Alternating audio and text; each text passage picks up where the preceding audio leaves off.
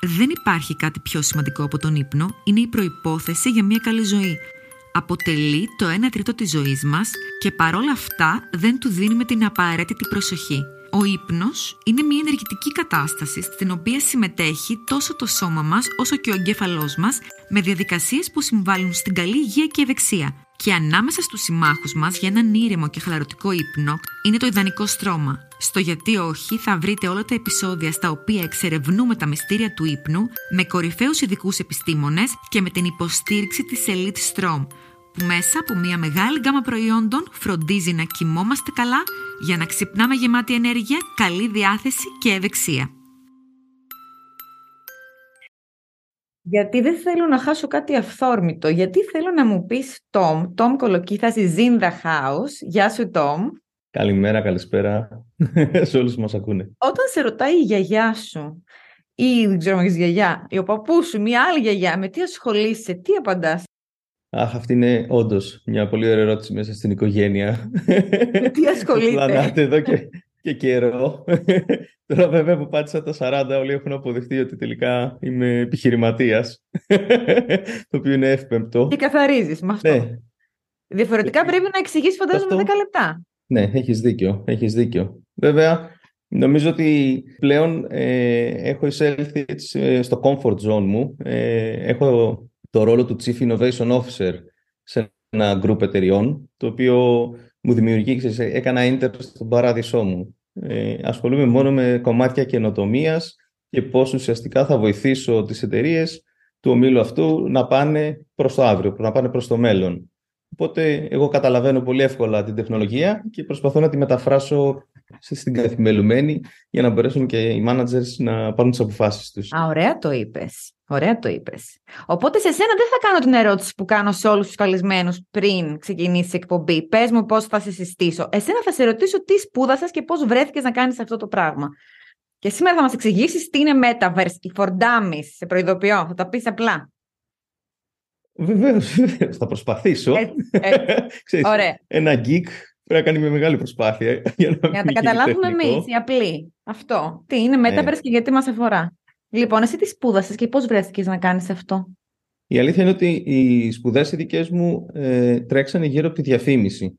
Έτσι ξεκίνησα ε, στο να μάθω πράγματα ε, ε, και στη συνέχεια τις εγκατέλειψα. Δεν τις ολοκλήρωσα τις συγκεκριμένες σπουδές, διότι είχα ξεκινήσει να δουλεύω ήδη σε αυτό το χώρο, στο χώρο του marketing ε, και ήμουνα και φοβερά ενθουσιασμένος και περνούσα και πάρα πολύ καλά μέσα εκεί, σαν ε, έτσι 20s άνθρωπος εδώ στην Ελλάδα και αργότερα όμως ε, ουσιαστικά τι έγινε βρήκα το κομμάτι της διαβίου μάθησης. Δηλαδή ε, όσο ανεπτυσσόταν οι ηλεκτρονικές πλατφόρμες μέσα από τις οποίες μπορούσα να πάρω την τεχνογνωσία ε, πραγματικά επένδυα όλο και περισσότερο χρόνο ε, μέσα σε αυτό. Οπότε Για πάντα άρχισα να μαθητής. παίρνω ακόμα περισσότερες ναι, το- και είναι και μία από τις αξίες μου ουσιαστικά αυτό και συνεχίζω ακόμη και τώρα το οποίο το ενισχύω θα έλεγα με λίγο πιο traditional κομμάτια που, δηλαδή και διαζώσεις μάθηση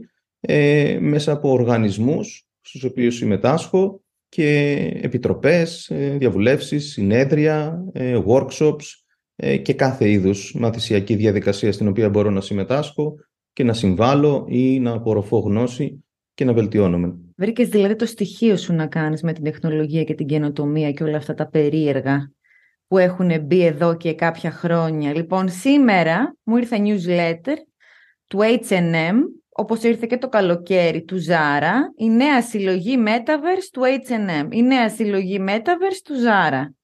Δεν καταλαβαίνω. και λοιπόν, όμως πες, πες. σε κάποιες άλλες ε, έτσι, ομάδες μέσα στην κοινωνία μας όμως αυτό είναι πολύ κατανοητό. Ναι. Ε, α- για παράδειγμα, τα, τα ανήψια μου που είναι έτσι στην εφηβεία και εξοδεύουν το, ή επενδύουν, να το πω έτσι, που μου αρέσει εμένα, αλλά αυτοί το εξοδεύουν ακόμα. γιατί το Καίγονται δονάνε λίγο το χρόνο. επίσης. Ναι, ουσιαστικά θα δαπανίσουν το χρόνο τους μέσα σε ένα υπάρχον metaverse. Ε, για παράδειγμα το Roblox. Το Roblox είναι μια πλατφόρμα ε, στην οποία θα πας και θα παίξεις παιχνίδια. Άρα τα παιδιά αυτά τα οποία πηγαίνουν λοιπόν και περνούν τον χρόνο τους εκεί μέσα έχουν δικά τους avatar, δηλαδή έχουν έναν αντίστοιχο ψηφιακό εαυτό, ο οποίος μπαίνει μέσα και παίζει τα παιχνίδια.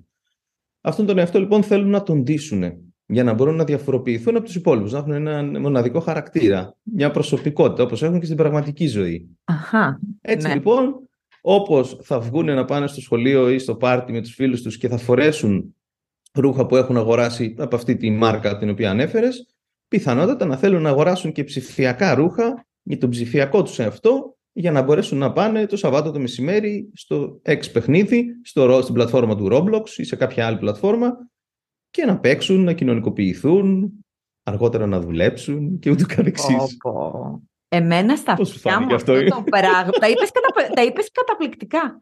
Εμένα αυτό όμως στα αυτιά μου, Θεέ μου, πόσο boomer μπορεί να ακούγομαι. Ότι κάποιος μπαίνει Σε στη, νιώθω. στη διαδικασία και αγοράζει κάτι το οποίο είναι ψηφιακό για να το φορέσεις στο ψηφιακό εικονίδιο που δείχνει εμένα εικονικά σε μια φιγούρα, με ξεπερνάει. Και όμως, αν αναλογιστείς, δηλαδή στη, δίνω αρκετές ομιλίες αυτόν τον καιρό και πολλοί επιχειρηματίες με ρωτούν ε, και πόσο άμεσα πρέπει δηλαδή να εξυγχρονίσω την επιχείρησή μου; Και παίρνω έτσι όπως το, αυτό το παράδειγμα που συζητήσαμε.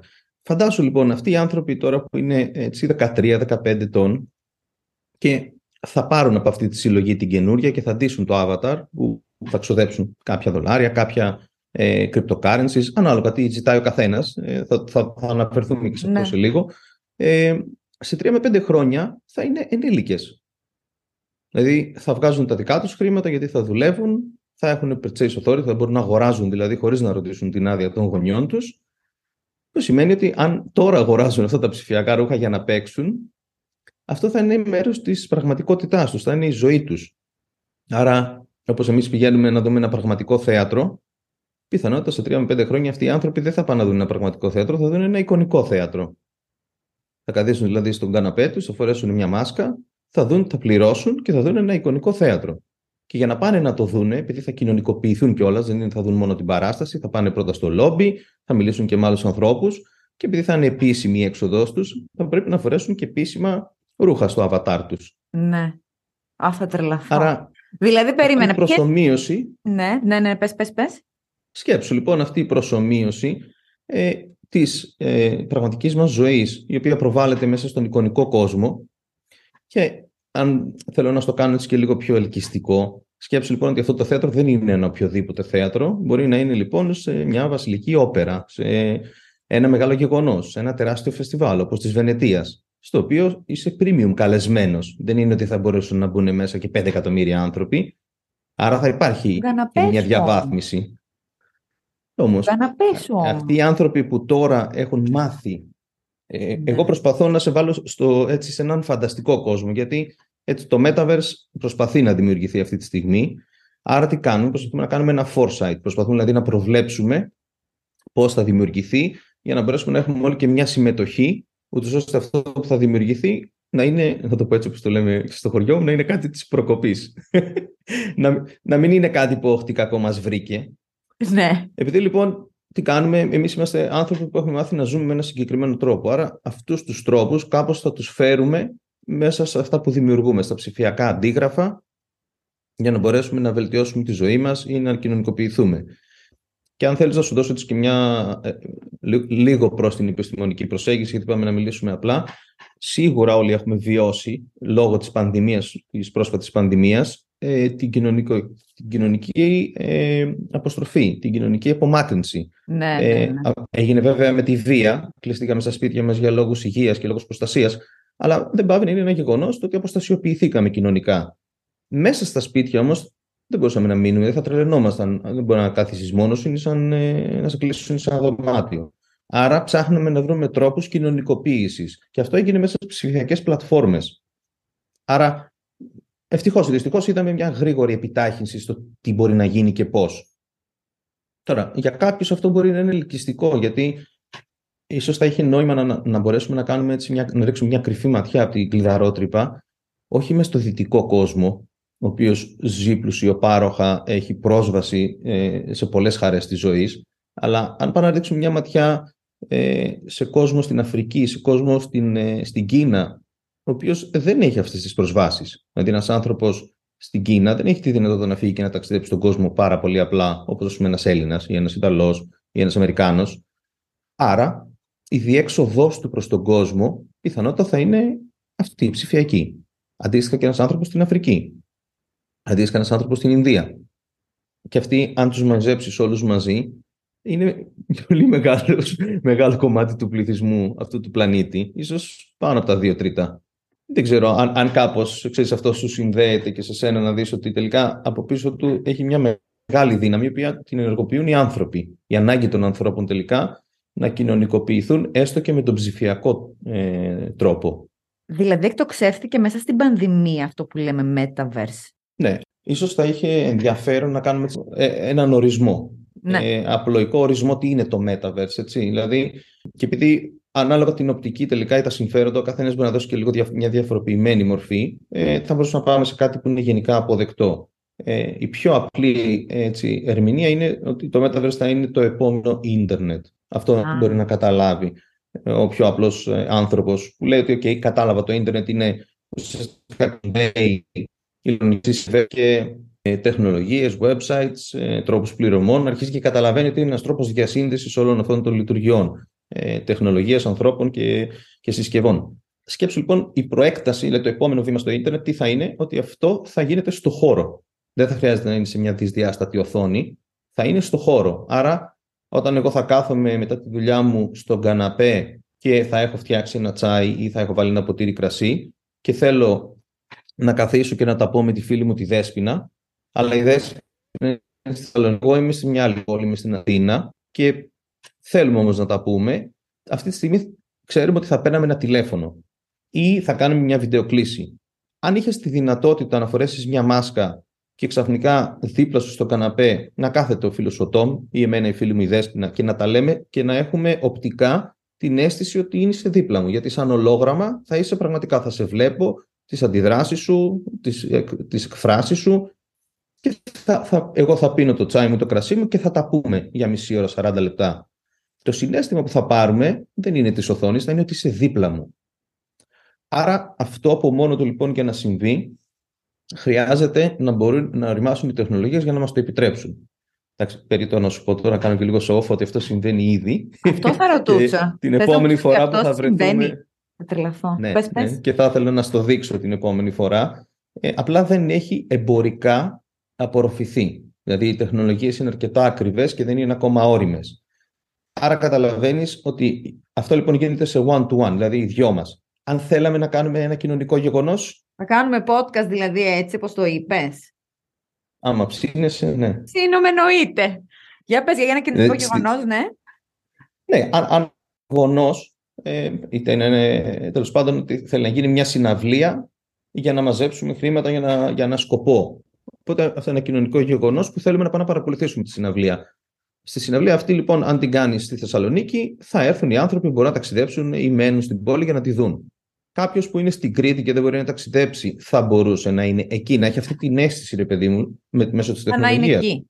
Ναι. ναι. Αυτό γίνεται. Αν μπορεί λοιπόν εσύ να βάλεις μια κάμερα η οποία τραβάει 360 μοίρες στο περιεχόμενο που συμβαίνει και εγώ φορέσω μια μάσκα στην Κρήτη, θα πάρω ναι. όχι μόνο τον ήχο, όχι μόνο το οπτικό αποτέλεσμα, αλλά και την αίσθηση, γιατί όταν θα κοιτάω δεξιά-αριστερά μέσα στη μάσκα, η οποία με έχει αποκόψει από το περιβάλλον μου. Εγώ δεν καταλαβαίνω πλέον ότι είμαι στο σαλόνι μου. Νομίζω ότι είμαι Εκεί. στο στάδιο και, κάνουμε αυτή τη, και ζούμε αυτή την εμπειρία μαζί. Γιατί είναι, είναι το συνέστημα τελικά που, που οδηγεί τα πράγματα.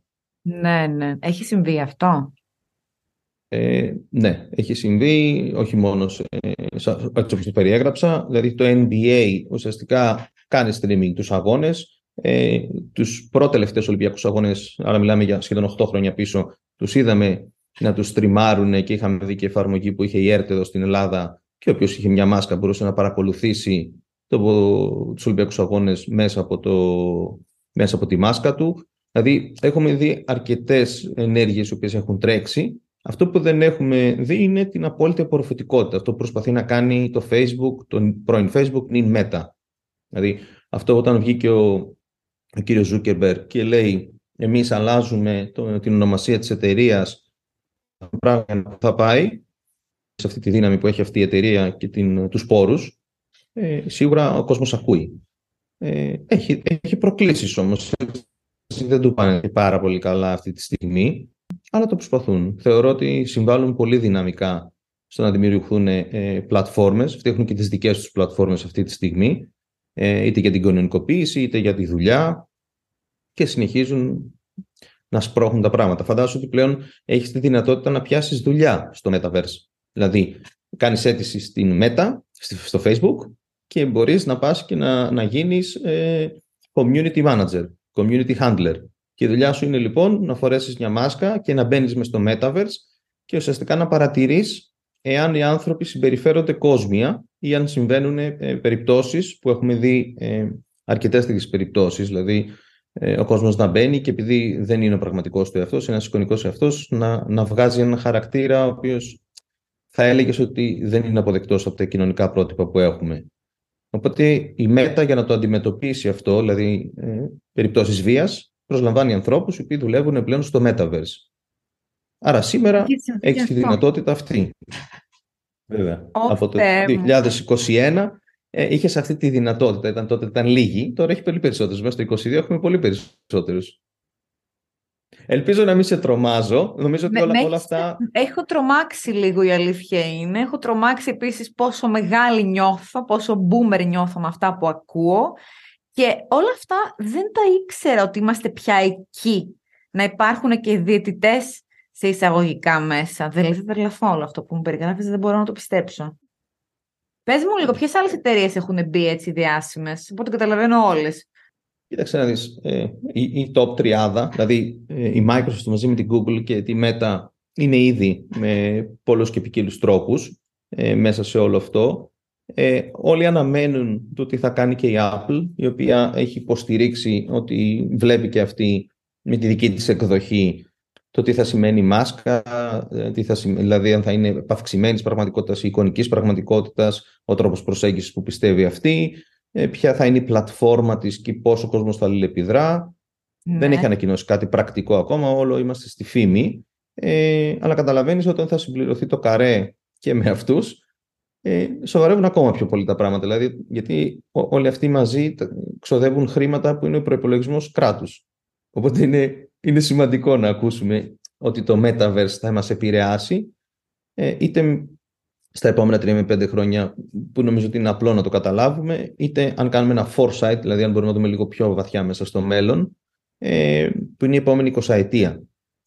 Ε, και αν θα μπορούσα να κάνω ένα απλό παράδειγμα είναι φαντάσου το 1980 που, ήταν, που γεννήθηκα εγώ ξεκίνησε το ίντερνετ Άρα από το 80 μέχρι το 90, μέσα σε αυτή τη δεκαετία, υπήρχαν κάποιοι άνθρωποι, ενδεχομένως σε κάποιο ραδιόφωνο, γιατί podcast δεν υπήρχαν και συζητούσαν. Κάποιος έτσι μουρλώσα για μένα έλεγε σε μια ένα σοβαρό κορίτσι σαν και σένα, ε, τι θα είναι το ίντερνετ στη ζωή των ανθρώπων και πώς θα επηρεάσει και τι θα είναι όλο αυτό το πράγμα. Και ο κόσμος προσπαθούσε να καταλάβει έτσι όπως ζούσε, δηλαδή μόλις είχε τελειώσει τα 70s, με ναι, ναι, να το όλο αυτό που συνέβαινε εκεί. Να αναρωτιέται, ναι. Λέει, τι λένε τώρα αυτοί. Και όμως στη δεκαετία του 90 είχε οριμάσει, στην αρχή, στις αρχές του 90 είχε οριμάσει και προς το τέλος του 90 Κυρίες και κύριοι, καλησπέρα σας. Θα θέλαμε να σας ενημερώσουμε πως σε λίγα λεπτά θα περάσουμε από μια καταιγίδα και θα πρέπει τα τοπικά σας τραπεζάκια να παραμείνουν κλειστά. Όλοι να παραμείνετε στις θέσεις σας με τις ζώνε ασφαλείας δεμένες. Η κακή ποιότητα ύπνου μπορεί να μειώσει σημαντικά τα αντανακλαστικά σου. Ας το αλλάξουμε. Elite Strom. Live Elite. Έτσι μπαίνοντας μέσα στο Millennium πλέον, δηλαδή 20 χρόνια μετά, είχαμε το πρώτο meltdown εκεί με το, με το .com. Δηλαδή ε, στην Αμερική ας πούμε, είχαμε μια οικονομική ύφεση ε, από τις τόσες πολλές επενδύσεις οι οποίες τελικά δεν απέδωσαν και κάνανε ένα, ένα meltdown. Και, και η επόμενη 20 ετία, από το, από το 2000 μέχρι το 2020, εντάξει, αυτή την έχουμε βιώσει πολύ στεναρά όλοι μας. Άρα, αν θα λέγαμε λοιπόν ότι ναι, το 2020 ξεκινάει η εποχή του Metaverse, επειδή πλέον δεν πάμε σηριακά, δεν, δεν είναι, ξέρεις, τα πράγματα το 1 πάει στο 2, στο 3, κινούμαστε αρκετά εκθετικά και το βιώνουμε. Ε, έχω ένα ωραίο παράδειγμα που λέω πολλές φορές στις ομιλίες μου, λέω για να καταλάβεις τη διαφορά αν κάνεις 30 σηριακά βήματα, θα πας 30 μέτρα απέναντι. Ναι. Αν κάνεις 30 εκθετικά βήματα, θα κάνεις το γύρο του κόσμου 26 φορές. Ναι. Το γύρο του πλανήτη 26 φορές. ναι. Καταλαβαίνεις λοιπόν ότι δεν θα χρειαστούν 40 χρόνια για να εξελιχθούν τα πράγματα. Θα πάνε αρκετά πιο γρήγορα και αυτό είναι ένα μεγάλο κομμάτι που εγώ προσωπικά ε, επενδύω το χρόνο μου ε, αυτή τη χρονιά και, και σίγουρα και μέσα στην επόμενη στο να συζητάω με φορείς από, τον, από τα πανεπιστήμια, από την εκπαίδευση ε, είτε σε πολιτικό είτε σε ακαδημαϊκό επίπεδο και να ανταλλάσσουμε απόψεις και να μπορούμε να, να δημιουργήσουμε στρατηγικές και σχέδια στο πώς θα προετοιμαστούμε. Ποιοι τομείς πιστεύεις θα αναστατωθούν πρώτα; Ας ξεκινήσουμε από το newsletter που πήρες. Ναι. Αυτοί οι οποίοι είναι, είναι άμεσα συνδεδεμένοι. Δηλαδή, ο χώρος της μόδας πραγματικά έχει κάνει πολύ γρήγορα βήματα. Πραγματικά έχει φοβερά αντανακλαστικά. Δηλαδή, είδαμε φέτος την Άνοιξη το πρώτο ε, Fashion Week μέσα στο Metaverse, μέσα στο Decentraland. Είναι, το Decentraland είναι ένα Metaverse το οποίο έγινε και πολύ διάσημο γιατί όλοι πηγαίνουν και αγοράζανε ένα κομμάτι γης εκεί, ένα plot που λένε. Περίμενε, περίμενε. Άρα είναι πολλά τα metaverse, metaverses. Δεν είναι ένα. Ακριβώς. Ναι. Δηλαδή αυτή τη στιγμή ο, ο, ο τρόπος με τον οποίο αντιλαμβανόμαστε έτσι, τα πράγματα είναι ότι υπάρχουν πολλαπλά metaverse.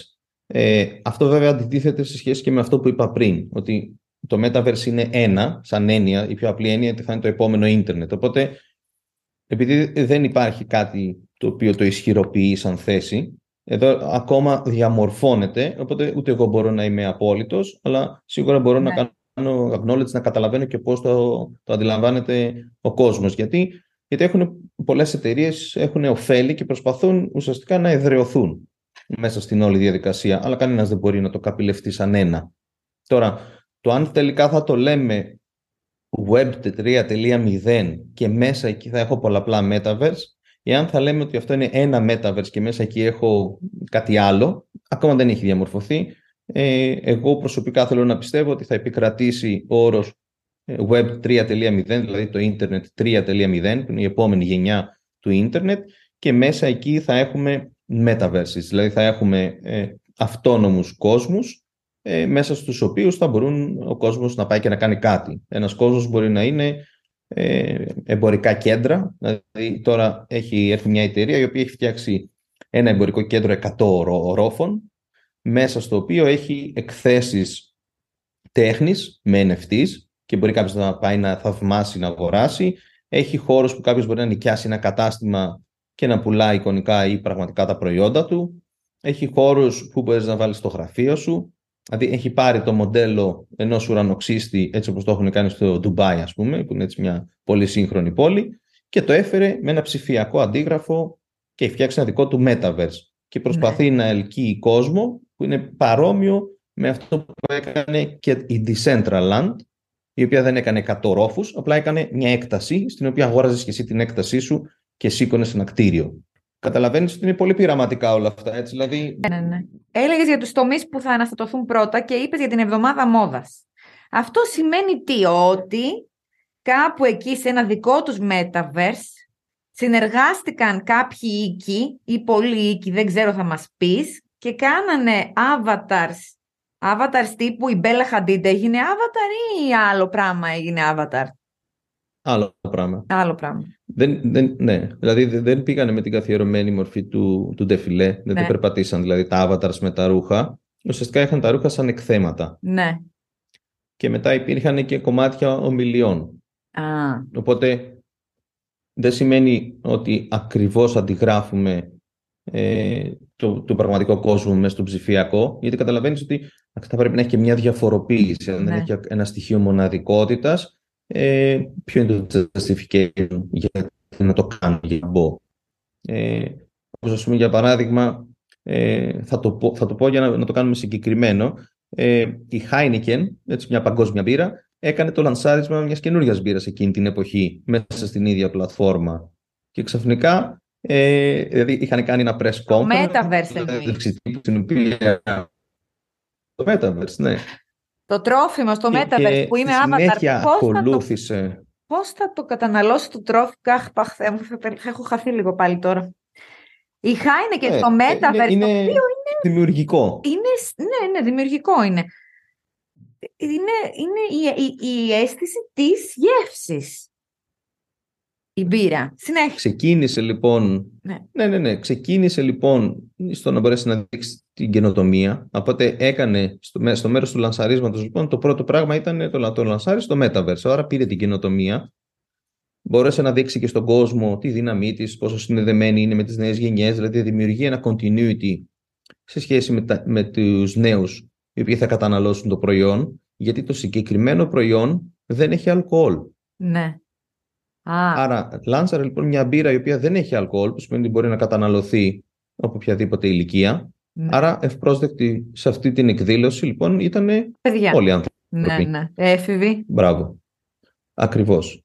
Και στη συνέχεια, αυτό που έκανε ήταν δημιούργησε μια σειρά από φυσικά events, λανσαρίσματος ε, ανά τις υπήρους, για να συνδέσει αυτό που μόλις είπες και εσύ, το οποίο εντάξει, make sense, είναι το πολύ φυσιολογικό, πρέπει να το πιο. Ε, ναι. είναι θέμα γεύσης, είναι θέμα ό- όλο αυτό το, του, του ταξιδιού. ναι. Το οποίο το συνέχισε. Δηλαδή το επόμενο βήμα στο λανσάρισμα ήταν να κάνει και φυσικά event για να συνδέσει πραγματικά το προϊόν με τους καταναλωτές και να το δοκιμάσουν και να εξελίξει, ας πούμε, να φτάσει να το πουλάει. Γι' αυτό είπαν είναι θέμα δημιουργικότητας. Και εγώ αν Ε, ήθελα από να εκεί και πέρα- παρακολουθήσω. Περίμενε, περίμενε. Και εγώ μου ήθελα να παρακολουθήσω την εβδομάδα μόδας αυτή. Πού θα, θα, έμπαινα, θα άνοιγα τον υπολογιστή μου, θα, πρέπει να πάρω μάσκα στο σπίτι επίσης. Όχι απαραίτητα. Α, Η πρόσβαση ουσιαστικά στο Metaverse δεν έχει να κάνει ότι πρέπει να, το- να, να, να έχω μια μάσκα. Δηλαδή είναι αυτό που λέμε εμείς ότι είναι agnostic platform. α, agnostic medium. Δηλαδή, μπορώ δηλαδή να, να έχω πρόσβαση στο διαδίκτυο από το κινητό μου, από την ταμπλέτα μου, από τον υπολογιστή μου, αλλά και από μάσκα. Άρα δεν έρχεται να ακυρώσει κάτι, έρχεται να δώσει μια καινούργια προέκταση. Επειδή, επειδή έχει τη δυνατότητα, λόγω του ότι είναι σε τρισδιάστατη μορφή. Μπορώ να παθελάκια μου και να προχωρήσω, να γράψω, να συναναστραφώ, να χρησιμοποιήσω το μικρόφωνο μου να μιλήσω. Αλλά αυτό προϋποθέτει ότι δεν, δεν μοιάζει φυσιολογικό, δεν είναι που κοντά στον τρόπο που εμείς λειτουργούμε. Αν βάλω όμως τη μάσκα, μπορώ να το κάνω πιο φυσιολογικό. Γιατί αν κοιτάξω δεξιά-αριστερά, θα δω το δικό σου το avatar, θα σε σκουτίξω και θα σου πω «Ε, «Καλησπέρα, πώς σε λένε» και θα αρχίσουμε να πιάσουμε ένα διάλογο. Χωρίς να ξέρω αν είσαι αγόρι, αν είσαι κορίτσι, τι ηλικία έχεις. Απλά θα συναναστραφούμε. Είναι ένας νέος να αναπτύσσεις. δεν είναι τελείως η ταινία Avatar. Τελείως αυτό που μου περιγράφεις, δηλαδή. Ε, Το Avatar είναι και λίγο ακόμα πιο μπρο. Ξέρεις ποια ταινία πραγματικά ε, ε, έχει μια φοβερή προσέγγιση στο πώς Ξέρω μπορούν να είναι ποια τα θα πράγματα. πεις. Το χέρ, μη μου Την έχει πεις. σκηνοθετήσει Το χέρ θα πεις. Και αυτό και αυτό. Το χέρ ήταν Ε, δεν θα το συγκλονιστική. αρνηθώ, Ε, Συγκλονιστική αλλά θα σου πω ταινία κάτι ήταν. πιο geeky. Για πες. Ναι, όπως αντίστοιχα και το, και το Σιμών με τον Αλπατσίνο που δείχνει πώς ε, Ναι, έχω δει μια και τεχνητή νοημοσύνη κάνει impersonate, δηλαδή αναπαριστά έναν πραγματικό άνθρωπο και τα κομικοτραγικά μέχρι και φιλοσοφικά σοβαρά ζητήματα πίσω από όλο αυτό. Αυτοί οι άνθρωποι έχουν πραγματευτεί τη φιλοσοφική προσέγγιση των πραγμάτων. Ε, εγώ θα πάω σε κάτι πιο tangible, κάτι πιο μεμπτό, που είναι το να δεις κάτι το πώς όντως ψηλοδιαμορφώνεται και σήμερα. Ε, και είναι η ταινία του Ready Player One, την οποία έχει συνηθίσει ο Steven Spielberg. Δεν την ξέρω. Έχει καν. πολύ ενδιαφέρον, γιατί δείχνει πώς οι άνθρωποι συνδέονται πάνω ε, ουσιαστικά σε, στο, στο Internet 3 που λέμε εμείς εδώ πέρα και πώς θα πάνε σε ένα καζίνο να παίξουν, πώς θα πάνε ε, κάπου αλλού να κάνουν meditate, να ηρεμήσουν, κάπου αλλού να εκπαιδευτούν, κάπου αλλού να παίξουν. Ό- Ό,τι κάνουμε και σήμερα, απλά με έναν διαφορετικό τρόπο, στο οποίο ουσιαστικά τι σε βάζει, σε βάζει σε έναν κόσμο που δεν έχει σύνορα, Δηλαδή καταρρύπτει όλα αυτά τα οποία εμείς γνωρίζουμε και, και ορίζουν το πώς είναι ο κόσμος σήμερα. Ούτε χώρες, Δίνει τη τίποτα. δυνατότητα να πετάξεις. Ναι. Ακριβώς, ούτε νομίσματα, διαφο- οι νόμοι πάνε διαφορετικά. Εκεί δεν μιλάμε για κράτη και νόμους, μιλάμε για DAOs. Τα DAOs είναι τα Decentralized Autonomous Organizations. Ωραία, άρα θα μου πεις και τι είναι Βάζω και λίγο ορολογία μέσα. λίγο Οπωσδήποτε να- θέλω να- και ορολογία. να- Τι να δεν πονηρεύουμε θέλω και το τώρα. κοινό. Εννοείται, εννοείται θέλω και ορολογία. Θα μας πεις τι είναι το Web3 και να με train of thoughts τώρα. Μα όχι, το βρήκα. Ποιος ελέγχει το Metaverse; Είναι δηλαδή κάποιοι, ποιοι είναι αυτοί, είναι αυτό αυτορυθμιζόμενο; Αυτό. Δηλαδή θα πατήσω πάνω στο, στο τελευταίο κομμάτι της ερώτησής σου. Ε, όλο το κομμάτι του Metaverse έχει αυτό το concept του decentralization, δηλαδή της αποκέντρωσης. Ε, και αυτό γιατί, γιατί η τεχνολογία πάνω στην οποία χτίζεται το Metaverse, είναι, είναι το blockchain δηλαδή, ε, είναι αποκεντρωμένο. Δεν την ελέγχει ένας, είναι ανεξάρτητη και ουσιαστικά πάνω σε αυτό χτίζονται πράγματα τα οποία ανήκουν σε όλους. Άρα θα έλεγε κανείς λοιπόν ότι εμείς βιώνουμε αυτή τη στιγμή μια περίοδο ε, ίντερνετ η οποία εξαρτάται από την Amazon, εξαρτάται από την ε, Google, από το Facebook, δηλαδή από τη Microsoft, από πολύ μεγάλους παίκτες, οι, οποίες, οι οποίοι καθορίζουν ουσιαστικά το τι θα γίνει, οι κινήσεις τους, οι επενδύσεις τους. Στο Metaverse δεν συμβαίνει αυτό, άρα ο καθένας ουσιαστικά θα συνεισφέρει σε αυτό που τον ενδιαφέρει. Άρα τα communities θα παίξουν ρόλο. Δηλαδή ένα μεγάλο κομμάτι το οποίο είναι αυτή τη στιγμή εμφανές ότι θα έχει πάρα πάρα πολύ δύναμη είναι οι κοινότητες. Δηλαδή παλιότερα εμείς μάθαμε να ζούμε με το κομμάτι χώρας. Αυτό μας μάθανε ότι πρέπει να είμαστε μέσω της χώρας με την νομοθεσία, με τη φορολογία, την εξωτερική πολιτική και ούτω καθεξής. Στο ίντερνετ δεν υπάρχουν αυτές οι έννοιες, είναι αποκεντρωμένα. Είμαι εγώ και μπορώ να ανήκω και σε κάποιες κοινότητες. Αν μου αρέσουν τα παιχνίδια, θα είμαι σε μια κοινότητα κάποιου παιχνιδιού με ομοειδεάτες μου που μας αρέσουν τα πράγματα, τα βρίσκουμε και περνάμε πάρα πολύ ωραία. Η κοινότητα του γιατί όχι, οι ακροατές του, που είναι περισσότεροι από 80.000 πια. Ακριβώς αυτό. αυτό. Δηλαδή, και πρακτικά γιατί δά. Η εμπνεύση της κοινότητας, ε, με όποια κομμάτι σου αρέσει, θα καθορίσει τι θα είναι το δικό σου Metaverse και τι θα γίνεται εκεί. Μπορείς λοιπόν ε, σε όλους αυτούς τους 80.000 ε, ακόλουθους να τους δώσεις τη δυνατότητα για το πώς θα εξελιχθεί το γιατί όχι, να κάνεις ένα μπαλότ, να κάνεις μια ψηφοφορία ναι. και να μπορέσεις ουσιαστικά όχι μόνοι σου, όχι να του βάλεις την ευθύνη και αν σε κάποιος δεν αρέσει να φύγει, όλοι μαζί πρακτικά να δώσετε αποτέλεσμα, ε, χώρο, μέλλον, εξέλιξη στο τι θα είναι το γιατί όχι. Άρα, αντί λοιπόν να πρέπει να μπούμε μέσα από ένα μικρόφωνο και μια οθόνη, θα μπορούσαμε να είμαστε πλέον, ξέρεις, σαν ολογράμματα και να μας βλέπουν οι άνθρωποι σαν να μπορούσαμε να συνεπάρξουμε σε ένα χώρο αυτή τη στιγμή. Να γίνουμε μια πραγματική κοινότητα. Σου δίνω τροφή τώρα για το πώς θα είναι και το γιατί όχι στο Metaverse. Αυτό, μα γι' αυτό τώρα έχω λίγο κολλήσει τώρα. Τι ακούω, τι, έχω, έχω εκρήξεις μέσα στο μυαλό μου αυτή τη στιγμή. Επίσης όλοι αυτοί οι όροι που έχουν εμφανιστεί στις ζωές μας και έχω κάνει και εκπομπές, εντάξει για το blockchain έχω κάνει δύο εκπομπές και δεν έχω καταλάβει πάλι blockchain, crypto, NFT, web3, αυτές οι ορολογίες, η μία εμφανίζεται μετά την άλλη, είναι όλα παράγωγα, είναι όλα... Ωραία, θέλεις να κάνω και εγώ μια προσπάθεια να πω κάτι γι' αυτό; Εννοείται θέλω. Ωραία. Θα, το, θα το κάνω απλοϊκά, δηλαδή δεν θα ήθελα να παρεξηγηθώ από ανθρώπους που μπορεί να έχουν τεχνικές γνώσεις, οπότε, γιατί μας μας ενδιαφέρει να, να καταλάβει και ο περισσότερος κόσμος τη συζήτησή ε, ναι. μας.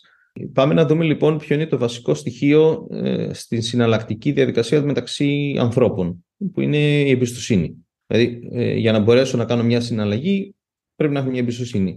Επειδή λοιπόν καταλαβαίνουμε ότι η εμπιστοσύνη ε, υπάρχει περίπτωση που μπορεί να τιμηθεί, υπάρχει περίπτωση που μπορεί να μην τιμηθεί. Γι' αυτό λοιπόν βάλαμε ε, μέσα στη διαδικασία αυτή δύο στοιχεία ακόμη. Ένα ήταν το, το, το νόμισμα για να μπορέσουμε να κάνουμε συναλλαγές με αντίτιμο.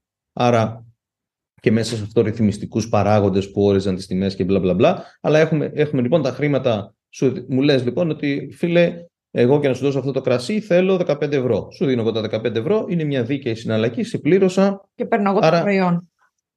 Έτσι, και τιμάται η εμπιστοσύνη. Όλα πάνε καλά. Γιατί το κρασί το ήπια και μου άρεσε και ήταν όλα αυτά που μου υπόσχεται.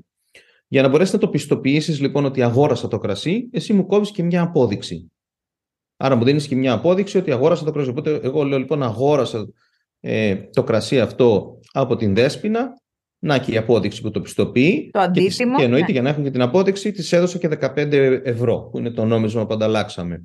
Για να μπορέσω λοιπόν να ξέρω ότι η απόδειξη είναι νόμιμη, θα δω λοιπόν πάνω στην απόδειξη ότι έχει ουσιαστικά ε, αριθμό που έχει εκδοθεί από το φορολογικό μηχανισμό που είναι συνδεδεμένος με την εφορία, που είναι ο ρυθμιστικός παράγοντας της φορολογίας στην Ελλάδα. Αυτά λοιπόν τα καταλαβαίνουμε γιατί συμβαίνουν, τα ζούμε κάθε μέρα. Σκέψου λοιπόν αντίστοιχα τώρα ότι και η τεχνολογία για να συμβεί όλο αυτό από πίσω είναι γραμμές κώδικας σε κάποια γλώσσα προγραμματισμού που γραφτήκαν ε, για να μπορέσουν μέσω ίντερνετ να επικοινωνήσουν και κάπου αποθηκεύονται για όλα αυτά. Αν εσύ για κάποιο λόγο χάσεις την απόδειξη, αλλά θέλεις με ένα αντίγραφο να γυρίσεις πίσω και από κάπου να το πάρεις και το καθεξής. Αυτό λοιπόν είναι ένα εύκολο παράδειγμα που το καταλαβαίνουμε γιατί το ζούμε. Στο Metaverse τώρα, για να μπορεί όλο αυτό να είναι αποκεντρωμένο και ένα παγκόσμιο σύστημα, έχουμε λοιπόν ένα παραλληλισμό που λέει ότι η τεχνολογία για να μπορέσουν να συμβούν οι σχέσεις να πιστοποιηθούν με, με μοναδικότητα είναι το blockchain. Αυτό λοιπόν είναι η τεχνολογία που συνδυάζει από πίσω τις διάφορα στοιχεία. Έτσι, κατά κύριο λόγο κώδικας είναι, αλλά εμείς το λέμε τεχνολογία για να το απλοποιήσουμε. Άρα έχω το blockchain και μετά, για να μπορώ να έχω μια απόδειξη ότι κάτι είναι δικό μου, κάτι ψηφιακά είναι δικό μου, έχω το NFT, όπως είναι η απόδειξη. Και για να μπορέσω να, να πληρώνω το αντίτιμο, έχω τα cryptocurrencies, τα κρυπτονομίσματα. Στο Άρα, Metaverse πληρώνεις, hold your thought, στο Metaverse πληρώνω με κρυπτονόμισμα. Εγώ θέλω να αγοράσω τώρα Adidas, Metaverse, ε, ρούχα και Nike, όλες αυτές μπήκανε. Φαντάζομαι έτσι, δεν, για να μπήκαν οι αυτές που αναφέραμε στην αρχή, δεν μπήκαν και αυτές. Υπάρχουν, Μόνο... ναι, ναι, ναι. Ιδιαίτερα στο Roblox γίνεται χαμός με αυτές τις εταιρείες, γιατί, γιατί αυτές ε, ε, στο Roblox έχει πραγματικούς καταναλωτές, οι οποίοι αγοράζουν και πραγματικά τα προϊόντα τους, από, από εκεί βγάζουν λεφτά ακόμη. Αλλά στο Metaverse πληρώνω με, με, με κρυπτονόμισμα. Ναι. Το οποίο έτσι, δεν είναι απόλυτη η έννοια. Ναι, είναι η απάντηση με κρυπτονόμισμα, αλλά σκέψου λοιπόν ότι μπορεί να, να έχει και ένα εικονικό νόμισμα. Δηλαδή, οι περισσότερες πλατφόρμες, για να το κάνουν πιο εύκολο για αυτούς, μπορεί να μην έχουν επενδύσει σε μια υποδομή πραγματικού ε, κρυπτονομίσματος, απλά να έχουν το token. Να έχουν δηλαδή ένα ψεύτικο νόμισμα, στο οποίο μπαίνεις και πληρώνεις με πραγματικά λεφτά. Δηλαδή, βάζω 50 δολάρια και παίρνω 50 credits.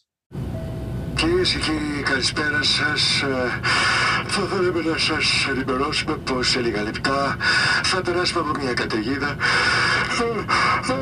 και θα πρέπει τα τοπικά σας τραπεζάκια να παραμείνουν κλειστά. Όλοι να παραμείνετε στις θέσεις σας με τις ζώνε ασφαλείας δεμένες. Η κακή ποιότητα ύπνου μπορεί να μειώσει σημαντικά τα αντανακλαστικά σου. Ας το αλλάξουμε. Elite Strom. Live Elite.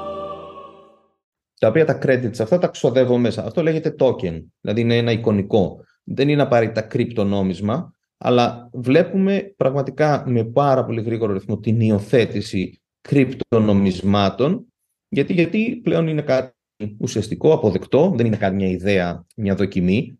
Δηλαδή κάποιος που αγόρασε με λίγα λεφτά bitcoin ε, ξέρω το 2014, τότε το bitcoin είχε περίπου ξέρω, ένα δολάριο, κάτι τέτοιο.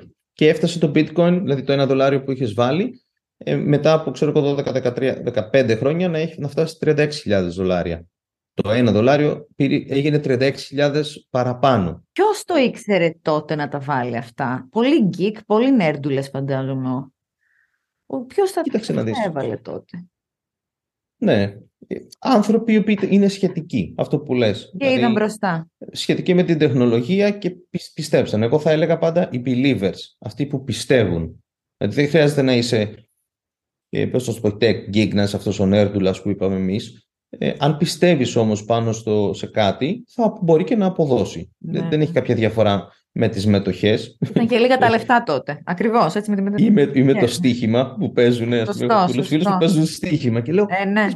Πώς πιστεύεις ότι θα αποδώσει, ρε παιδί μου, και μου λέει, μελετάω. Τι μελετάς. Μελετάω, λέει από το αν τσακώθηκε με τη γυναίκα του μέχρι αν ε, πήγε στην προπόνηση. Αν έπαιξε καλά ο Μέση. Μου διάφορα πράγματα. Ναι. ναι. Τι να κάνουμε τώρα. Πιστεύουν οι άνθρωποι αυτοί. Πιστεύουν. Κάτι τους οδηγεί. Μια εσωτερική δύναμη. Ναι. Άρα γιατί όχι. Ποτέ δεν ξέρεις. Και το NFT. Το NFT. Είναι το NFT, που το καταλαβαίνω καλύτερα από τα προηγούμενα τα δύο. Είναι, είναι... Εντάξει, μια απόδειξη.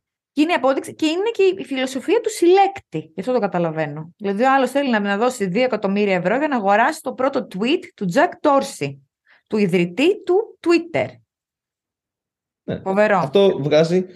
Ε, Πώς το λένε, resonate. Ε, αυτό βγάζει νόημα σε σένα. Δηλαδή, εσύ έχεις ένα σετ πληροφοριών, το οποίο μπορείς αυτό να το καταλάβεις περισσότερο.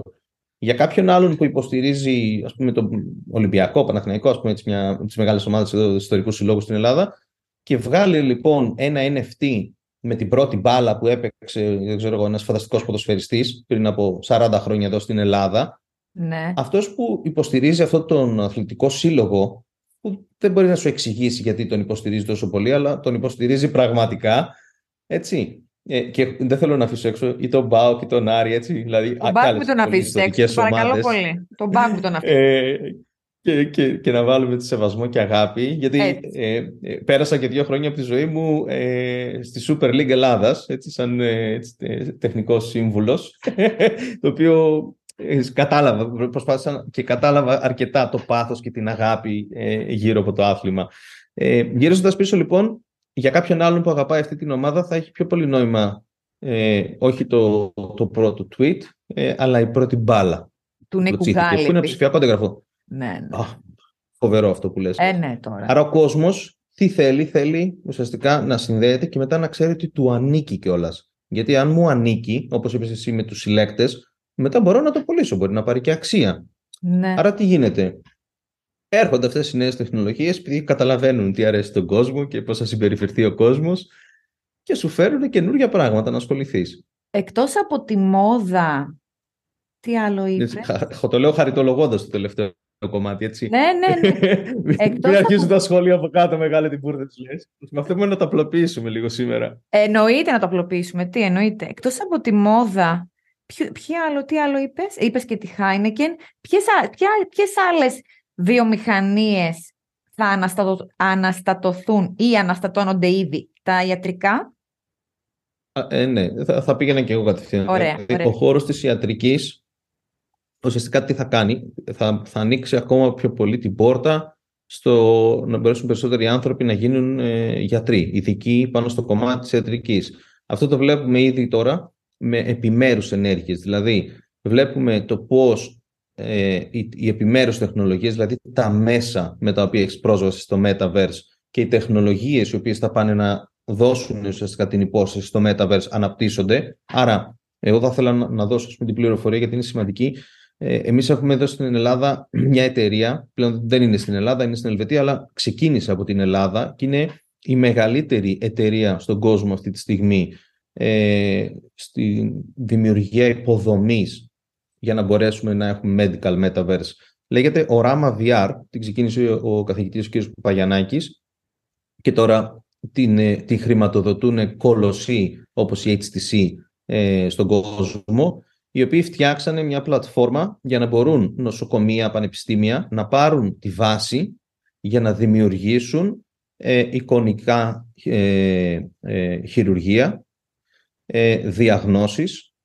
Άρα οι γιατροί λοιπόν εκτός από τη θεωρία θα μπαίνουν με τη VR μάσκα και θα κάνουν προπόνηση, πάλι έτσι με απλό τρόπο, στο πώς κάνουν μια εγχείρηση στο γόνατο, πώς κάνουν μια εγχείρηση στο να αλλάξω ισχύο. Και έτσι λοιπόν αντί να πάει σε ένα πραγματικό ασθενή και να κάνει την πρώτη του εγχείρηση, θα έχει κάνει 100 εγχειρήσεις στον προσωμιωτή Το πιο πριν. Metaverse.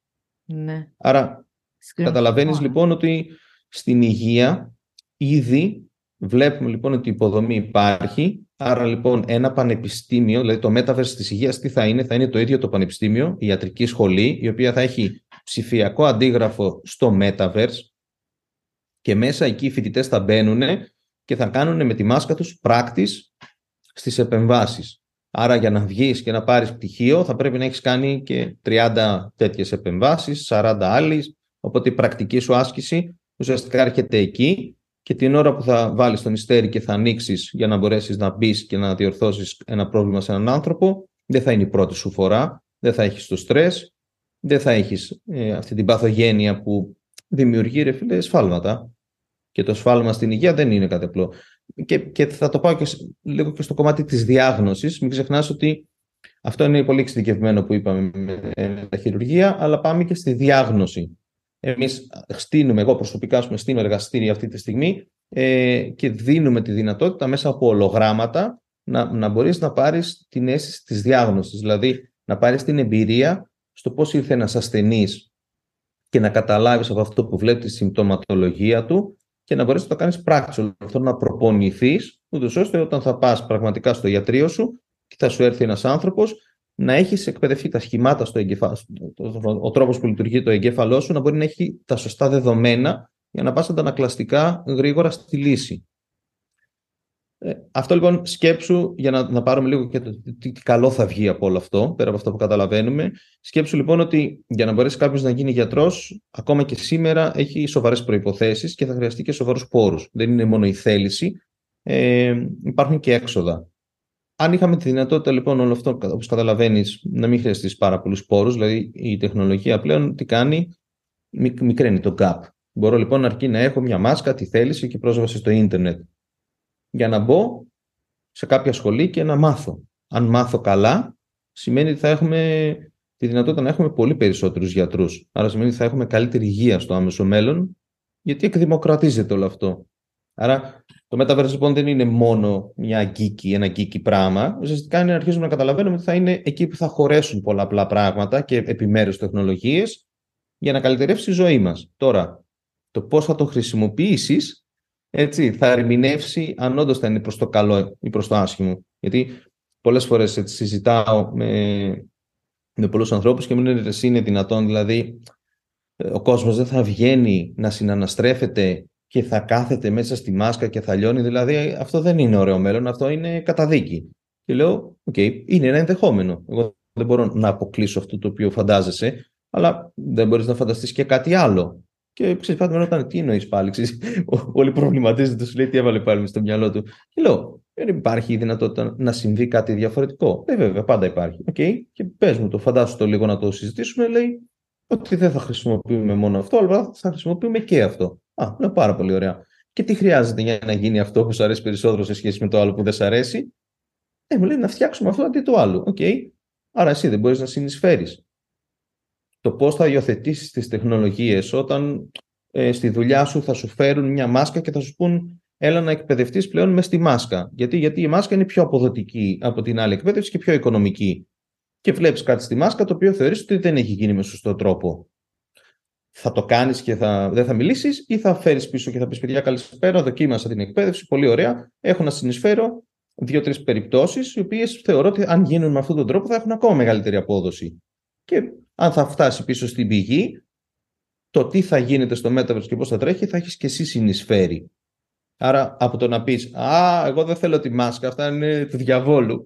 Ναι. Μην το δίνεις. Ναι. είναι θέμα συμπεριφοράς και attitude και Πάντα. πώς θα το χρησιμοποιήσουμε. Όπως και τα social media εξάλλου, έτσι. Όσο καλά έχουν, όσο είναι και κακά. Δηλαδή πώς τα χρησιμοποιεί ο καθένας. Πολύ σωστή. Πολύ σωστή. Είναι ακριβώς αυτό. Και, και φθήνουν κιόλας, έτσι. Φθήνουνε. Φθήνουνε. Πάντως όση ώρα τώρα έλεγες, φαντάστηκα ένα επεισόδιο που οι ακροατές να συνδεθούν στο Metaverse του γιατί όχι και να, να το ακούνε και να είναι σαν να είναι και αυτοί δίπλα μας στο στούντιο. Γίνεται αυτό; Γιατί όχι; Ναι, θέλεις, θα ήθελες να το κάνουμε μέσα στην επόμενη χρονιά και να δώσουμε αυτή τη δυνατότητα στο κοινό.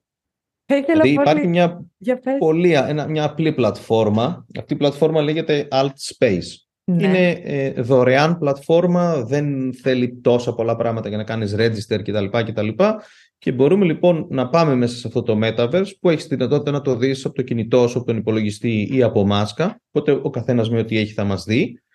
Και θα μπούμε και θα μέσα σε αυτό το Metaverse θα φτιάξουμε δηλαδή ένα δικό μας Metaverse γιατί όχι, ένα δωμάτιο ουσιαστικά και θα καλέσουμε τον κόσμο να έρθει και να πάρει έτσι μια πρώτη εμπειρία. Θα τρελαθώ. αυτό είναι πολύ εύκολο να το κάνω. δηλαδή θα σου δείξω και θα το κάνεις μόνη σου πρακτικά. Απλά εγώ θα ήθελα να προειδοποιήσω στον κόσμο που μας ακούει ότι μην περιμένετε ότι ε, θα το έχει φτιάξει ο Steven Spielberg. Δηλαδή τα πράγματα είναι απλοϊκά ακόμη στο Metaverse. Δεν είναι όπως τα βλέπουμε σε μια ταινία. Όπως το τελευταίο Spider-Man. Εξελίσσονται. Α, μπράβο, μπράβο. Είσαι, είσαι πολύ ενημερή. Και καλές προσλαμβάνεις.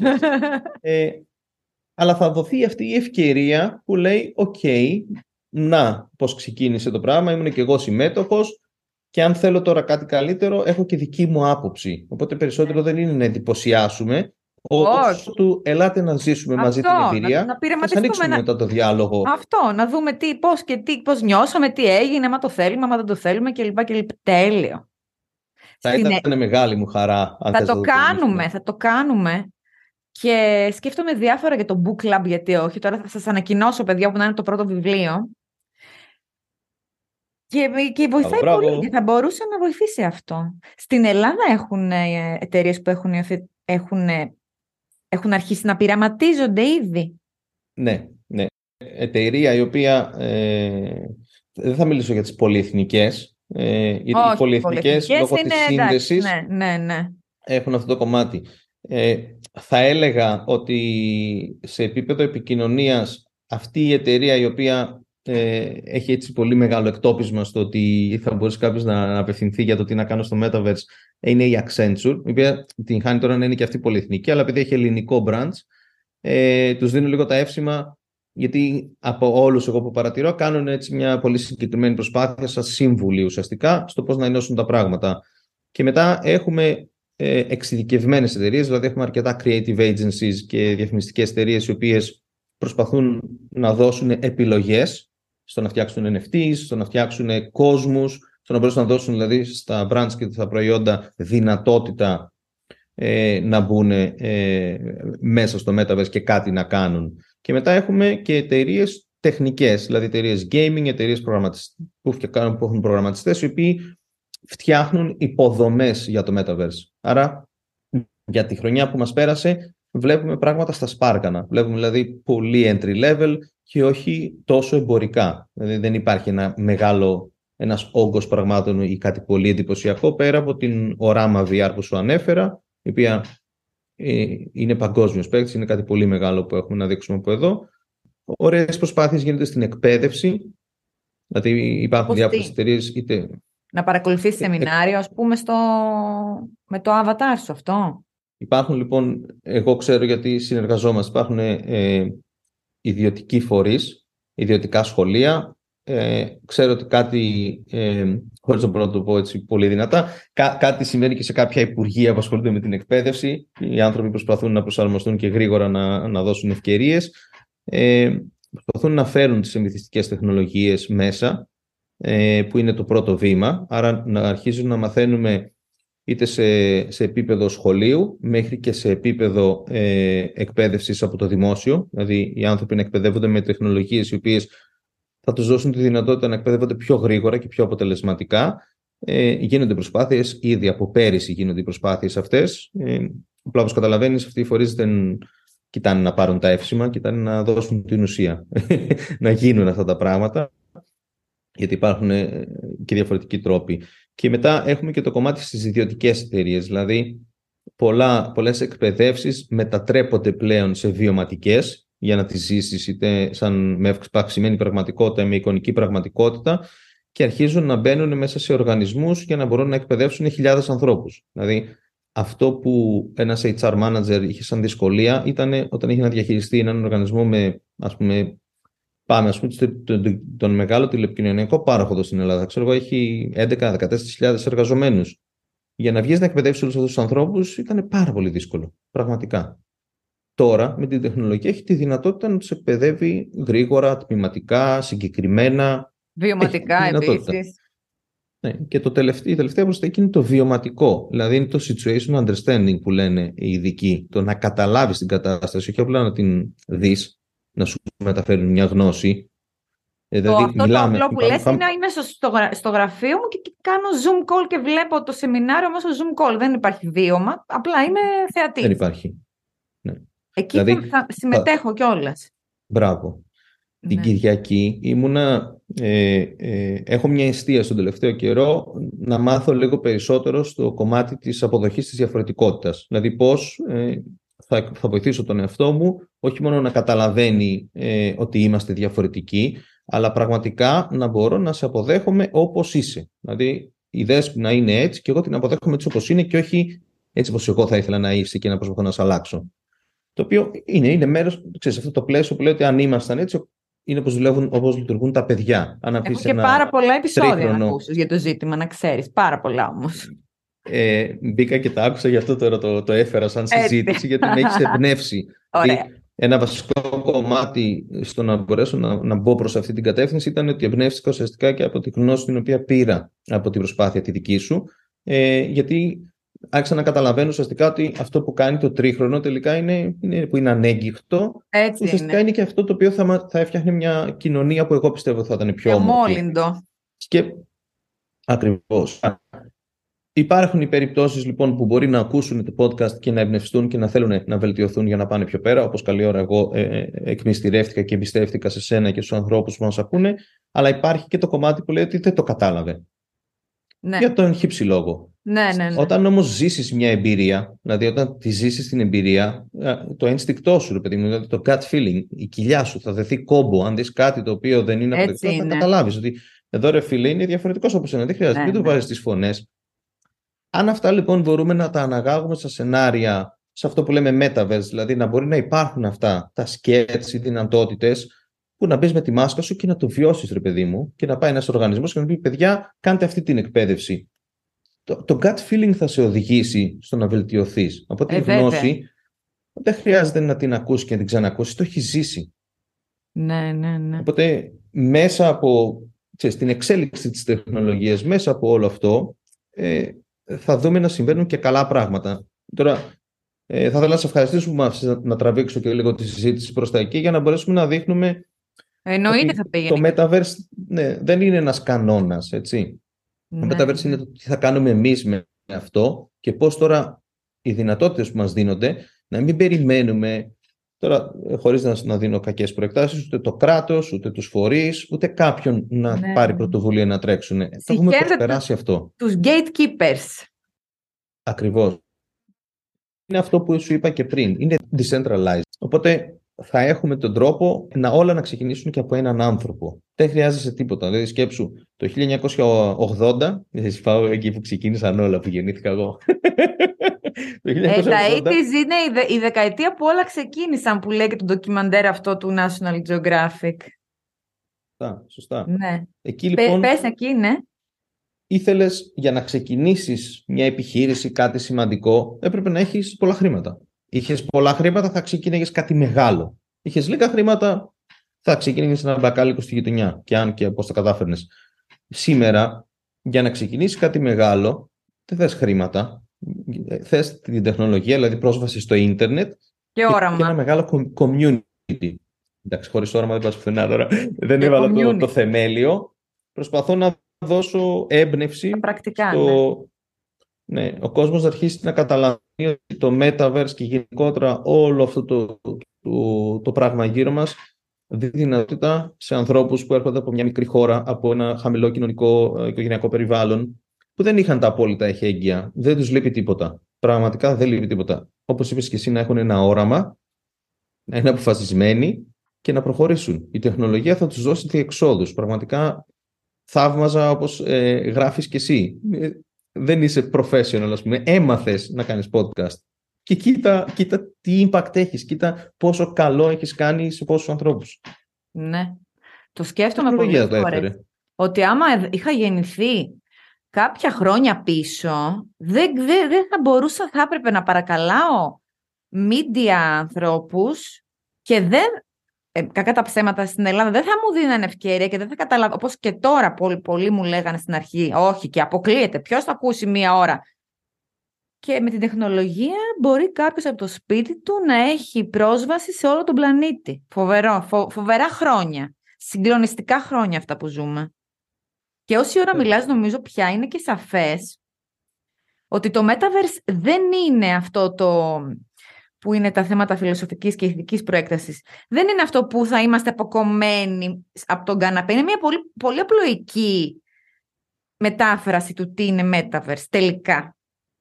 Δηλαδή και εγώ νόμιζα σε κάποια φάση ότι θα είναι λίγο σαν το, σαν το Sims που ήταν κάποτε μόδα.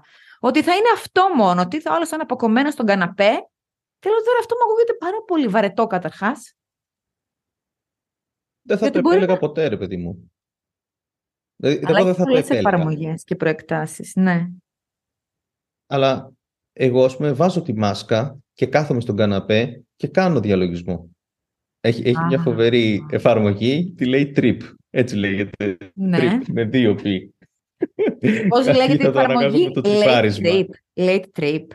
Trip. Trip, Ναι. σκέτο. Trip σκέτο με δύο π, Και- ναι. Σωστά. Ναι. Φοράω τη μάσκα Ναι. και ουσιαστικά κάνω διαλογισμό μέσα, μέσα, από αυτή τη μάσκα, μέσα από αυτή τη διαδικασία. Μια φορά Το την χ- εβδομάδα, μια φορά στις δύο Από το εβδομάδες headspace. θα κάνω διαλογισμό. Και να σου πω, τη Ναι. μάσκα, αυτή η μάσκα πόσο κάνει, πόσο, πόσο κάνει πάνω κάτω; Έχει πολλές Η- διαβαθμίσεις. Έχεις, έχει διαβαθμίσεις. Ε, Εγώ αυτή που χρησιμοποιώ στην καθημερινότητά μου την είχα αγοράσει 350 ε, ευρώ. Είναι δηλαδή το Quest 2 της Meta. Ε, Ναι. Δεν είναι ανάγκη να το κρύψουμε.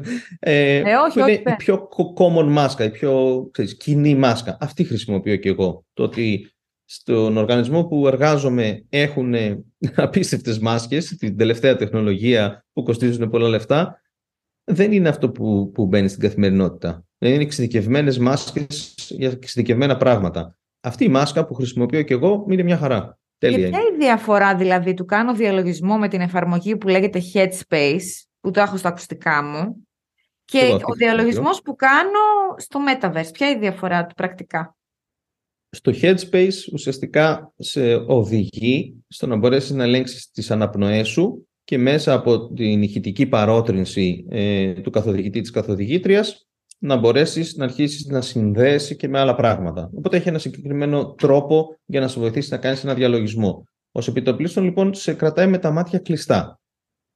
Ναι, Και όσο είσαι με τα μάτια κλειστά προσπαθεί να σε περιορίσει από τα distractions, από το, ε, πώς το λες στα ελληνικά, αποσπάσεις. ε, απο- αποσπάσεις από άλλα ερεθίσματα, να συγκεντρωθείς λοιπόν, να συνδεθείς με το σώμα σου, να συνδεθείς με το περιβάλλον, αλλά με κλειστά τα μάτια. Οπότε αυτό είναι κάτι πολύ όμορφο και είναι ένας πολύ, ωραίο- πολύ ωραίος τρόπος να, να διαλογιστείς. Μέσα στο trip έχεις ανοιχτά τα μάτια και ουσιαστικά σε βάζει στη διαδικασία να περνάς μέσα από φανταστικούς ονειρικούς κόσμους.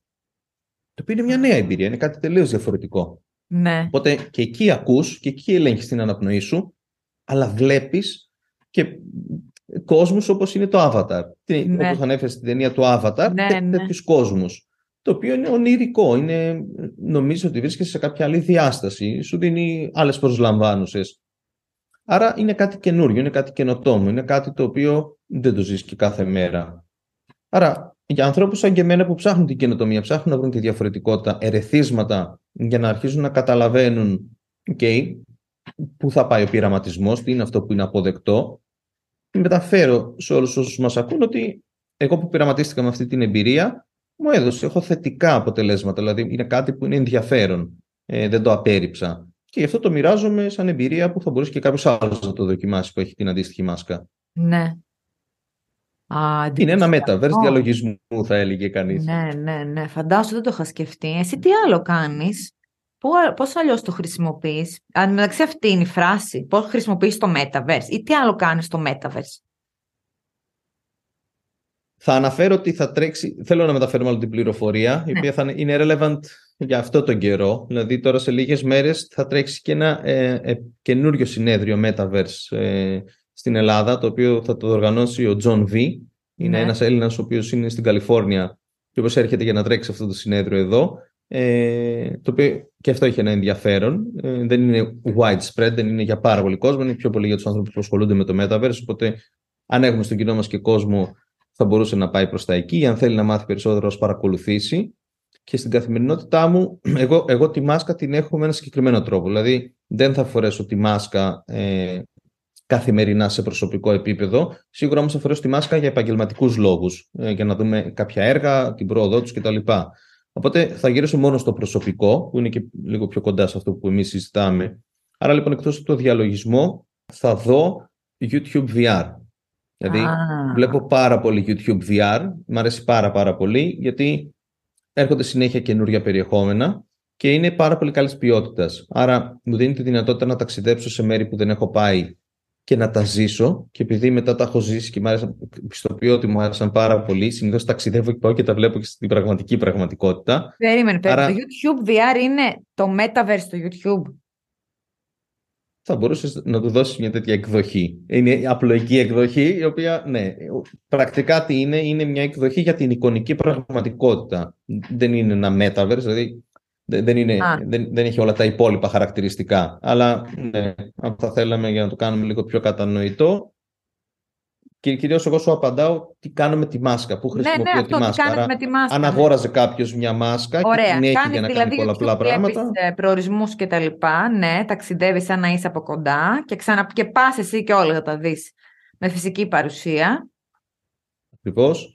Κάνω εκπαιδεύσεις και όσο κάνω- γίνονται populate, όσο περισσότερες εκπαιδεύσεις έρχονται, ψάχνω, κυνηγάω ό,τι καινούριο βγήκε ε, για να δοκιμάζω, γιατί η ευρηματικότητα των ανθρώπων είναι απίστευτη μέσα στον πλανήτη. Ε, με, με, με πολλές και θεραπευτικές δυνατότητες πλέον ε, μέσα στο VR. Θα παίξω κάποια παιχνίδια ε, ή θα ζήσω κάποιες παιχνίδοεμπειρίες. Ε, υπάρχουν διά, διάφορα πράγματα που, που, που μπορεί να βρει κάποιος. Ε, ξέρω, εγώ, ένα από τα πιο διάσημα παιχνίδια που ελπίζω να το έχεις δει είναι το, το Jab Saber. Αυτό Ω, που δεν σου το έρχονται αυτά ξέρω. τα χρωματιστά κουτάκια και πρέπει να τα μέσα στη μουσική να τα, να τα σπάσεις. Ναι. Όπου σου Δεν το υπόσχομαι ότι θα ξέρω. φας κόλλημα, όπως όλοι μας έχουμε φάει κόλλημα από αυτό το παιχνίδι. Έχεις αγοράσει και ρούχα; Ε, η αλήθεια είναι ότι δεν τα έχω πληρώσει. Έχω Ναι. αγοράσει ρούχα, αλλά μου είχε έρθει ένα κουπόνι που μου Α. έδινε τη δυνατότητα Πήρες δηλαδή. μέσα σε μια πλατφόρμα η οποία έχει τη δυνατότητα να αγοράσω και να χρησιμοποιήσω το avatar μου σε πολλαπλές άλλες πλατφόρμες Αχα. που είναι αυτό το καινούριο πράγμα που όλοι ψάχνουμε. Το... Υπάρχει ένας συγκεκριμένος όρος interoperability, δηλαδή τη δυνατότητα που έχω εγώ με ένα avatar να μπαίνω σε όλους τους υπόλοιπους κόσμους, σε όλα τα metaverse και να μην χρειάζεται κάθε φορά να φτιάχνω και ένα καινούριο avatar ή να πρέπει να αγοράζω καινούρια ρούχα, καινούρια πράγματα. Όπως συμβαίνει στον κόσμο μας. Η ζακέτα που φοράω είναι δικιά μου. Θα τη φορέσω στο podcast, θα τη φορέσω και στη βόλτα με τον Μπρούνο. Ναι, ναι, ναι. Άρα- Ε, βέβαια. Θε- θε- Θέλει αυτή τη στιγμή με μεγάλη ταχύτητα όλοι προσπαθούν να δουλέψουν και αυτό. Να αρχίζει να βγάζει και λίγο νόημα, καταλαβες. Δηλαδή δεν γίνεται ρε μεγάλη να φτιάχνω και εδώ, να φτιάχνω και εκεί. Όχι. Ένα είμαι, ένα avatar και μπορώ να επισκέπτομαι όλους εσάς. Σου κάνει, μου κάνει. Πάμε.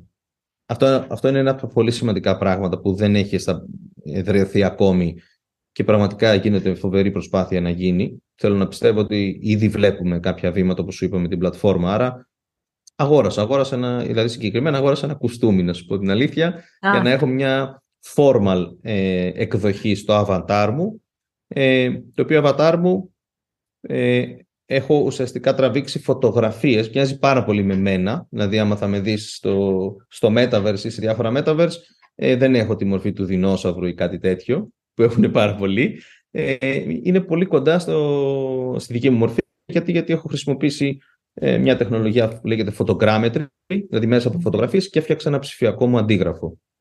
Μα αυτές τις μέρες δεν έχει κυκλοφορήσει αυτή η εφαρμογή; Λέντσα. Ναι, Πάνω. ναι, ναι, ναι, που είναι του, Αυτές τις του μέρες. πρίσμα. Ένα... Βέβαια, και γίνεται χαμός. Όλο το Insta είναι Ναι, τίγκα ναι, ναι, από με, εκεί το είδα. Το με είδα. πίνακες το- των φίλων μας, ας πούμε, και λες πω, πω ρε φίλε, τι ωραία που σε ζωγράφισε. Πολύ Ε, ρε. εντυπωσιακό, ε. Καταπληκτικό είναι. Όμορφο, όμορφο. Πραγματικά, δηλαδή, βλέπεις αγαπημένους σου ανθρώπους και λες... Πες λίγο «Κοίτα, για δεις τους τι ανθρώπους που όμορφα δεν το έχουν είναι». ακούσει όμως. Πες λίγο, πες λίγο να το ακούσουν οι ακρατές τώρα που το ακούνε. Τι είναι αυτό που, που λέμε τώρα, γιατί κάποιοι δεν θα το είδανε. Μια εφαρμογή Τέλεια. είναι αυτή. Ναι, θα, δώσω, θα βάλω και Ναι, το ναι, kick πες, αυτό πες, μου τώρα πες. σε αυτό. Αυτό λοιπόν, τουλάχιστον για μας τους περίεργους, δεν είναι κάτι ολοκένουργιο. Δηλαδή, η, προϋπάρχει η εταιρεία Prisma, η οποία το είχε αυτό το σαν application και μπορούσες να μπεις και να περάσεις τη φωτογραφία σου από φίλτρα. Κάποια από τα φίλτρα αυτά σε βγάζανε και σαν να ήσουν σαν ένας πίνακας. Αυτή λοιπόν τώρα με την εξέλιξη που έχει πάρει η τεχνητή νοημοσύνη και κάποιοι αλγόριθμοι οι οποίοι ε, μπορούν να κάνουν κάποια πράγματα πολύ πιο γρήγορα και αυτοματοποιημένα, τι κάνανε; Βγάλανε μια καινούρια εφαρμογή που στην εφαρμογή αυτή έχεις τη δυνατότητα να ανεβάσεις 20 φωτογραφίες σου, 20 selfies δηλαδή και σου δείχνει και πώς. Ε, βέβαια πληρώνεις 6,99 να το πούμε και αυτό, δεν είναι for free το συγκεκριμένο ε, feature και σου κάνει export, αυτό εκπαιδεύεις ουσιαστικά την τεχνητή νοημοσύνη ε, από τις φωτογραφίες σου λόγω του ότι είναι διαφορετικές μεταξύ τους και μετά πηγαίνει και σου βγάζει εκδοχές σαν avatar και σε βγάζει λίγο πιο ζωγραφιστό, λίγο πιο στο μέλλον, σου βγάζει δηλαδή κάποιες πολύ ωραίες εκδοχές πραγματικά Και φοβερά ε, επεξεργασμένες και η λεπτομέρεια. Δηλαδή είναι, είναι σαν να το κάνει άνθρωπος. μπράβο, μπράβο και είναι πολύ όμορφο Που κάνει animation, που, που, που σκητσογράφος. Ναι, ναι. Φοβερό. Πραγματικά. Το δοκίμασες εσύ; Όχι ακόμα. Την κατέβασα την εφαρμογή. Την είχα πάει, αλλά πώς λες, την είχα παλιά και δεν την Περιμένω. γιατί δεν την χρησιμοποίησα. Θα- Ναι, ναι, ναι. ναι. Το κατέβασα Πραγματικά όμως. δηλαδή σε περιμένω. Είσαι και Ναι. όμορφη, οπότε Έτσι, πρέπει θα να, γίνει να χαμός, θα δώσεις γίνει χαμός. τη δυνατότητα στην τεχνητή νοημοσύνη να δούμε τι θα κάνει με αυτή την Μα ομορφιά. πραγματικά τώρα δηλαδή. Εντυπωσιακό. Λοιπόν, τα είπες πάρα πολύ ψύχρεμα. Πολύ χάρηκα με την εκπομπή, να ξέρεις. Ε. Ήταν σωστές οι πηγέ μου ότι εσένα ευχαριστώ έπρεπε να πολύ. καλέσω. Τα είπες πολύ ψύχρεμα και, και πολύ. Μας έχεις δελεάσει, ρε παιδί μου, γι' αυτό. Δηλαδή, θα μπούμε στη διαδικασία και θα ψάξει ο καθένας πώς μπορεί να τον αφορά και πώς μπορεί να εφαρμόζει. Και πόσες δουλειές θα ξεπηδήσουν και ξεπηδάνε και θα δημιουργηθούν καινούργια επαγγέλματα. Βέβαια, βέβαια. Ιδιαίτερα μηχανικοί, ε, άνθρωποι, people's person, άνθρωποι που είναι καλοί με τους ανθρώπους, που θα μπορούν να διαχειριστούν communities. Αυτά είναι σίγουρα σπότων δουλειές που τουλάχιστον ο ελληνικός λαός έχει, έχει καλά μυαλά και μηχανικούς και καλές σχολές να βγάλει για να μπορέσουμε να φτιάξουμε. Και μετά και σχεδιαστές, να σχεδιάσουμε τις διάστασεις τους κόσμους, οπότε έχουμε φάνταστο κόσμο και στην Ελλάδα. Αυτοί οι τρεις τομείς σίγουρα είναι σημαντικοί. Τώρα και μετά ουσιαστικοί οικοτομείς, όπως επειδή είναι καινούριο όσοι ασχολούνται με τα νομικά, δώστε μια κατεύθυνση προς τα εκεί, ψάχνουν να βρουν δικηγόρους που ξέρουν τι θα γίνει με το blockchain και πώς θα τρέξουν πράγματα. Ναι, Ψάχνουν ναι, να βρουν φοβερές, τρόπους που θα φοβερές ευαγγελίσουν. εφαρμογές. Οπότε, Λοιπόν.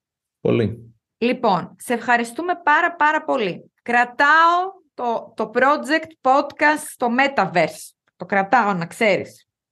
Δεσμεύτηκα. Μου ακούγεται και πολύπλοκο εμένα τώρα, αλλά τέλος πάντων. Αφού λες ότι είναι απλό, Πίστεψε, μια μέρα θα μας πάρει. Να μια στο μέρα δείξω θα μας πάρει, και θα μετά θα πάρουν ξέρει οι να το κάνεις ακροατές μόνη μου σου. και μάσκα, ρε παιδί μου. Θα αγοράσουμε και εγώ δηλαδή δεν έχω. Πα- Λοιπόν, θα χρειάζεται και αυτό, ένας εξοπλισμός, κάτι. Σίγουρα θα, θα σε βοηθήσω και θα το ξέρεις, είναι πάρα πολύ εύκολο πραγματικά. Αν μπορεί να το κάνει ένα 12χρονο, μπορούμε κι εμείς. Τα 12 χρόνια τι generation, πώς λέγονται αυτοί τώρα; Generation Α νομίζω λέγονται αυτοί. Αλφα. Τι γενιά, τι γενιά θα είναι αυτή; Απορούμε Πιο και εξελιγμένη από τη περιμένουμε. δική Εννοείται μας. πιο εξελιγμένη θα είναι. Εννοείται θα είναι πιο εξελιγμένη. Προφανώς. Νέο μοντέλο. Έτσι θα είμαστε, όταν, πώς κοροϊδεύαμε τους, τους γονείς μας που δεν μπορούσαν να καταλάβουν, ε, ξέρω εγώ, τεχνολογία και Skype και τέτοια. Τώρα να, αυ- αυτά που κοροϊδεύαμε, παιδιά, έρχονται. Οκ, boomer. Το αν κολοκύθας, όλα τα στοιχεία σου θα τα βρούνε, όλα τα και τα λοιπά, σε όλα τα social media όπου μπορείς να βρεθείς και στο Metaverse θα δώσουμε τα, τα στοιχεία σου. Έτσι. Α, έτσι δίνεις και στο, στο Metaverse τι λες, δεν είμαι εκεί στο Metaverse. Κάπως θα το λες και αυτό. Πώς είσαι στο Metaverse; Είναι E ENQ, NQGR. Αχα. Είναι έτσι ένα καταλαβίστικο πράγμα. Ωραία, ωραία. Θα, το, θα μου το στείλεις γραπτός και θα το βάλω. Ωραία. Ωραία. Βεβαίως. Σε ευχαριστούμε πάρα πολύ. Πέρασα πάρα πολύ ωραία και είμαι σίγουρη και οι ακροατές. Ευχαριστώ πολύ. Πραγματικά ήταν έτσι πολύ ωραίο. Εννοείται. Φιλιά πολλά. Bye. Λοιπόν, παιδιά, κλείνοντας, είναι σαφές νομίζω ότι πρέπει να πάρουμε τον ύπνο μας στα σοβαρά. Και γι' αυτό δεν μπορώ να σκεφτώ καλύτερο σύμμαχο από τα στρώματα της Elite Strom. Γιατί το Α και το Ω για έναν ποιοτικό και ξεκούραστο ύπνο είναι ένα υψηλής ποιότητας στρώμα φτιαγμένο για κάθε ανάγκη και επιθυμία μας. Επισκεφτείτε σήμερα κιόλας ένα κατάστημα Elite Strom ή ακόμη μπορείτε να τα βρείτε και στο e-shop elitestrom.gr και επιλέξτε το ιδανικό για εσάς στρώμα μέσα από την τεράστια γκάμα που διαθέτουν. Live Elite!